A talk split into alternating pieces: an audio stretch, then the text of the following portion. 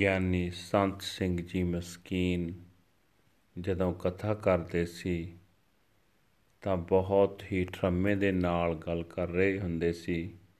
ਇੱਕ ਵਾਰੀ ਕਹਿਣ ਲੱਗੇ, ਨਾਮ ਜਪਦਿਆਂ ਜਪਦਿਆਂ ਮਨੁੱਖ ਪੂਰਨ ਰੂਪ ਵਿੱਚ ਹੋਸ਼ ਦੇ ਵਿੱਚ ਆ ਜਾਂਦਾ ਅੱਖਾਂ ਜਾਗ ਪੈਂਦੀਆਂ ਨੇ, ਜ਼ੁਬਾਨ ਜਾਗ ਪੈਂਦੀ ਏ।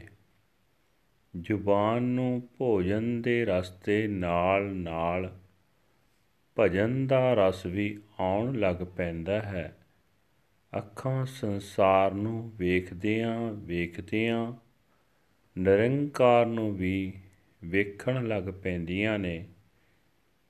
ਇਹ ਕੰਨ ਸੰਸਾਰ ਨੂੰ ਸੁਣਦਿਆਂ ਸੁਣਦਿਆਂ ਕਰਤਾਰ ਨੂੰ ਵੀ ਸੁਣਨ ਲੱਗ ਪੈਂਦੇ ਨੇ। ਹਲਟ ਚੱਲ ਰਿਹਾ ਸੀ। ਪੰਜਾਬ ਵਿੱਚ ਜਿਹੜੇ ਖੂਹ ਨੇ, ਗੇੜਵੇਂ ਖੂਹ, ਮਰਦਾਨੇ ਨੂੰ ਤ੍ਰਿਖਾ ਲੱਗੀ, ਉਹ ਪਾਣੀ ਪੀਣ ਲੱਗਾ ਖੂਹ ਤੋਂ ਤੇ ਸਾਹਿਬ ਕਹਿਣ ਲੱਗੇ, ਇਹ ਜਿਹੜਾ ਗੇੜਵਾ ਖੂਹ ਹੈ, ਮਰਦਾਨਿਆ, ਇਹ ਕੀ ਪਿਆ ਬੋਲਦਾ?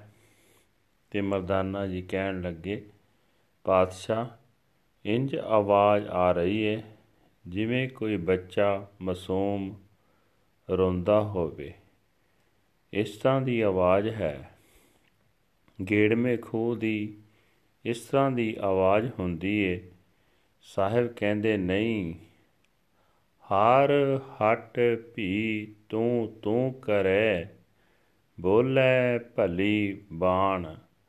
ਗੁਰੂ ਗ੍ਰੰਥ ਸਾਹਿਬ ਦੇ ਅੰਗ ਗੁਰੂ ਨਾਨਕ ਸਾਹਿਬ ਦੀ ਬਾਣੀ 1420 ਮਰਦਾਨਿਆਂ, ਇੱਥੋਂ ਵੀ ਤੂੰ ਤੂੰ ਦੀ ਆਵਾਜ਼ ਆ ਰਹੀ ਏ।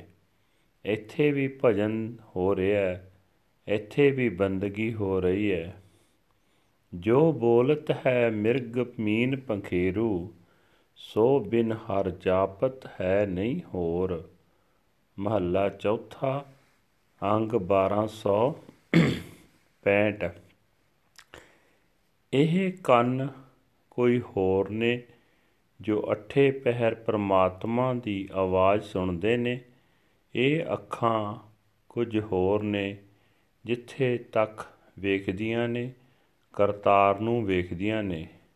ਔਰ ਇਹ ਜ਼ੁਬਾਨ ਕੁਝ ਹੋਰ ਹੈ, ਜੋ ਕੁਝ ਵੀ ਬੋਲਦੀ ਏ, ਉਹ ਗਿਆਨ ਹੀ ਹੈ। ਜਿਤਨਾ ਬੋਲਣਾ ਗਿਆਨ ਹੀ ਹੈ। ਜਿਤਨਾ ਬੋਲਣਾ, ਨਾਮ ਹੀ ਹੈ, ਔਰ ਜਿਤਨਾ ਕਹਿਣਾ, ਉਹਦੇ 'ਚ ਕੋਈ ਸਰੂਰ ਹੈ, ਉਹਦੇ 'ਚ ਕੁਛ ਮਸਤੀ ਹੈ। ਗਿਆਨੀ ਸੰਤ ਸਿੰਘ ਜੀ ਮਸਕੀਨ ਜੀ ਦੇ ਸ਼ਬਦ। ਵਾਹਿਗੁਰੂ ਜੀ ਕਾ ਖਾਲਸਾ, ਵਾਹਿਗੁਰੂ ਜੀ ਕੀ ਫਤਿਹ।